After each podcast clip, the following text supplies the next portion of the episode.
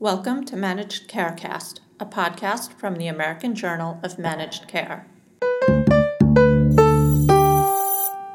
My name is Allison Inserro, Senior Editor of the American Journal of Managed Care. Have you ever been surprised by a bill from a medical provider when you thought the service was covered 100%? On today's Managed Carecast, we speak with a health policy researcher who got the idea for a study appearing in the December 2019 issue of the American Journal of Managed Care after she received a surprise medical bill. While efforts to abate surprise medical billings, such as the kind that come from out of network emergency department visits, are currently being debated in Washington, D.C. as we record this episode, the kind of billing we're talking about today occurs when patients struggle to understand the difference between preventative health services, which are covered at no cost under the Affordable Care Act, and billing for services at a doctor's visit for an illness, condition, or injury. Katie Schmitz is a graduate student pursuing a master's degree in health communication from Purdue University. She is a public health fellow at Franciscan Health Hospital, and her research interests include health literacy and patient provider communication. The paper is called Preventative Office Visit Patient Knowledge and Their Insurance Information Gathering Perceptions.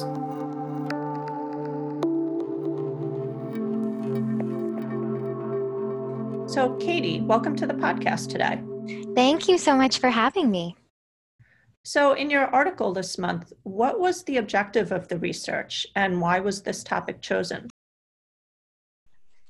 So, with this research, we were looking at three different areas of interest. First, we wanted to look at um, our knowledge of preventive services, and then we also wanted to look at the um, ease of obtaining information about our health with our health insurance um, providers regarding whether they were correctly or the patient was correctly billed for the visit. And then lastly, we wanted to look at general attitudes um, that we found adults to have regarding the conversation that they would have with a health insurance provider ultimately, um, we chose this sort of topic. I actually brought it to my team because I had um, an, an experience with my doctor about a year before we started this research project, where I went in for a preventive service visit and I came out with a surprise bill. And I thought at that time, I was pretty knowledgeable about preventive services, what my health insurance package included, but I still was confused at the end. And so I thought, while talking with other people um, close to me, my family members, my friends, I had realized that many different people I knew had similar experiences. And so we wanted to investigate this idea of preventive services and surprise medical bills and attitudes um, regarding health insurance provider conversations. The issue of surprise medical billing has been in the news a lot lately, as you know. H- how much was the bill? Do you want to say? Like, was it a shocking amount? Was it? Yeah, um, it was around $300 for okay. preventive services. I, at the time, had private health insurance with my employer. And so my preventive services would have been covered um, free of cost. And so I had received a bill, like I said, um, for $300 later and was surprised about that and confused at the at the point um, where I wanted to reach out to other people, kind of get other ideas. I thought at first um, they had made a mistake and so I was calling patient services and trying to understand a little bit more of why I got a bill. So, when you took this project to your team and you conducted the study, what were the main findings and were you surprised by anything that you found? Yeah, so we, like I said, we split it up by um, three different research questions. So the first one, we focused on knowledge of preventive services, and we found that um, one in four people answered three or fewer questions with our knowledge quiz correctly, which indicated we had a seven question knowledge quiz that one out of four people reported having limited health literacy, so the ability to easily obtain or access or understand information about their health visit. we also um, gave our participants an applied scenario where they went in. It's an imagined scenario where they went in and were trying to identify in a preventive service that also included an office diagnostic um, problem focused service and ask them to identify the difference between this visit and how it would be coded, um, how it would be charged. And one in three of our participants answered and applied this scenario incorrectly. Again, reporting this idea that participants have limited health literacy, which is also consistent with other research findings as well. Our second focus was on the ease of obtaining information about health insurance uh, regarding whether they were correctly billed for a visit.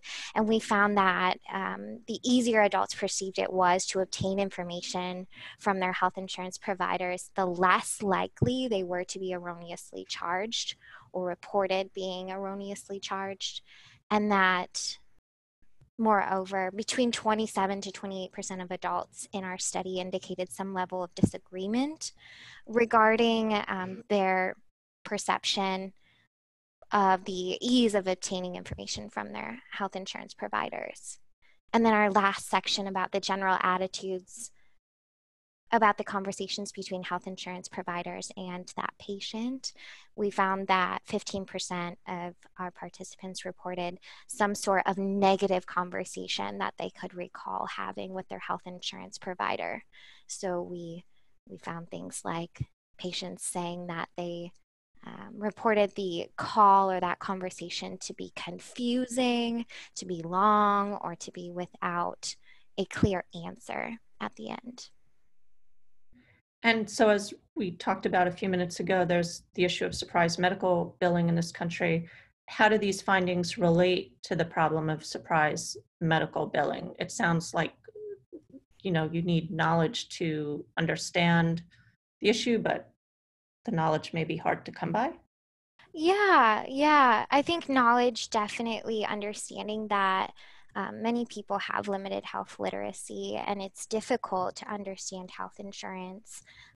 That could really relate to ultimately coming out of a visit with some sort of surprise charge. And so I think these findings really point to this need um, to educate people and patients um, in understanding differences between preventive services and between problem focused or office visits, and then also actively encouraging them to seek information if they have questions, if they have concerns, if they don't have any you know any thought or idea of how this visit would go just making sure that we are continuing to educate as many people as possible uh, where are there opportunities to better educate um, Americans on the difference between preventative and office visits?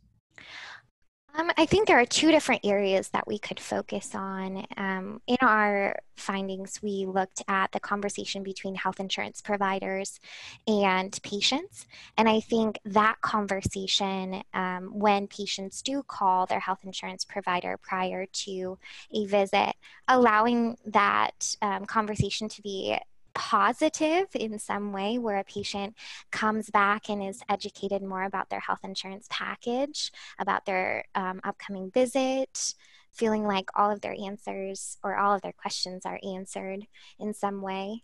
And then I think additionally, um, educating patients about the differences between preventive and office visits from the place where they are receiving health insurance. So if you're going through private health insurance at um, your place of work, perhaps there is an area there to really um, allow your employees or ask employers to reach out to certain different um, employees to educate them about those differences or about their health insurance package there.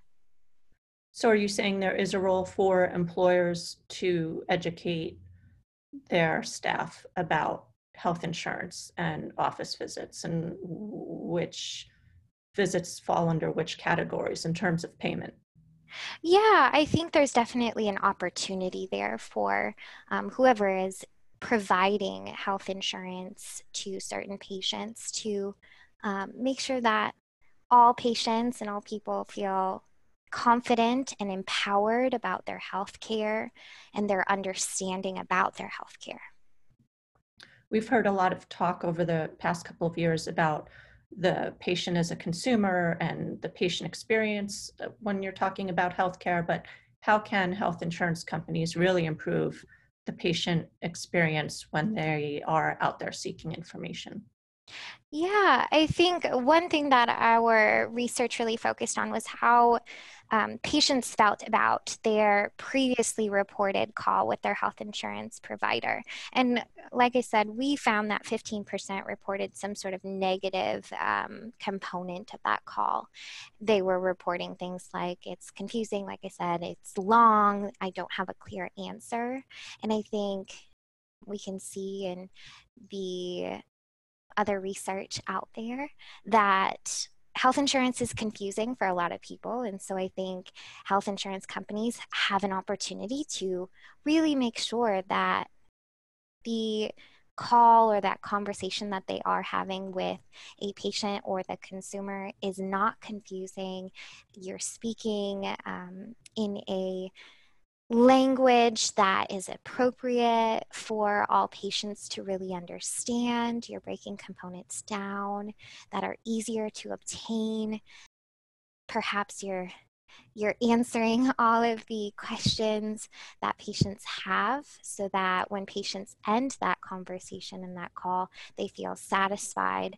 They feel like they've got all of their questions answered they feel empowered so that when they go into their health visit soon that they will know exactly what to expect are there downstream benefits to increasing health literacy around preventative visits yeah, I think some of the benefits just include truly patient empowerment. So, when we understand how to obtain or how to access or how to understand our preventive services and healthcare in general.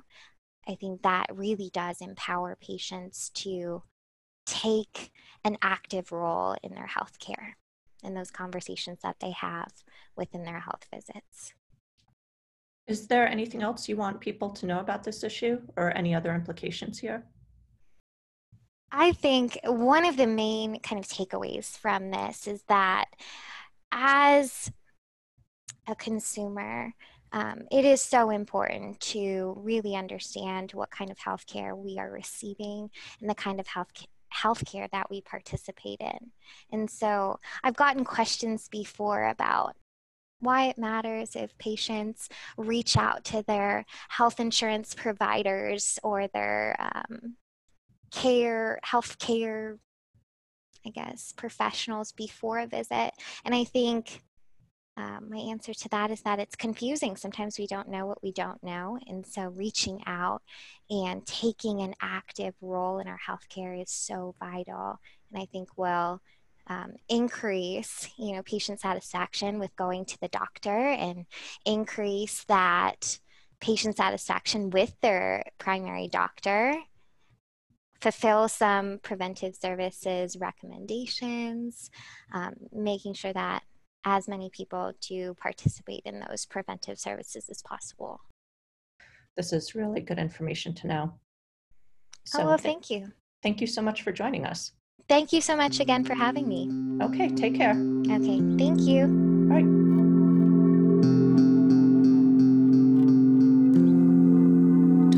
About this issue, visit ajmc.com or see the show notes. To get in touch with us, email info at ajmc.com or follow us on Twitter at ajmc underscore journal. And if you like the podcast, don't forget to subscribe and rate us.